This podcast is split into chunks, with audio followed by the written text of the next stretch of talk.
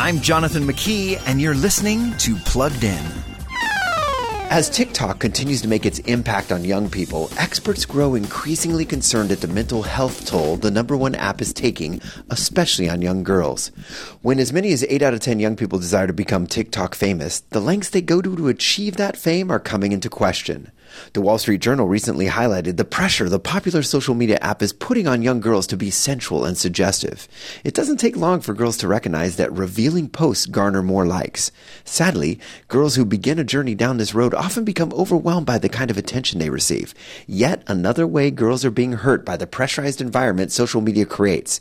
And yet another reason to talk with your kids about the amount of time they're spending on social media. For more about those screens in your kids' pockets, visit us at pluggedin.com radio.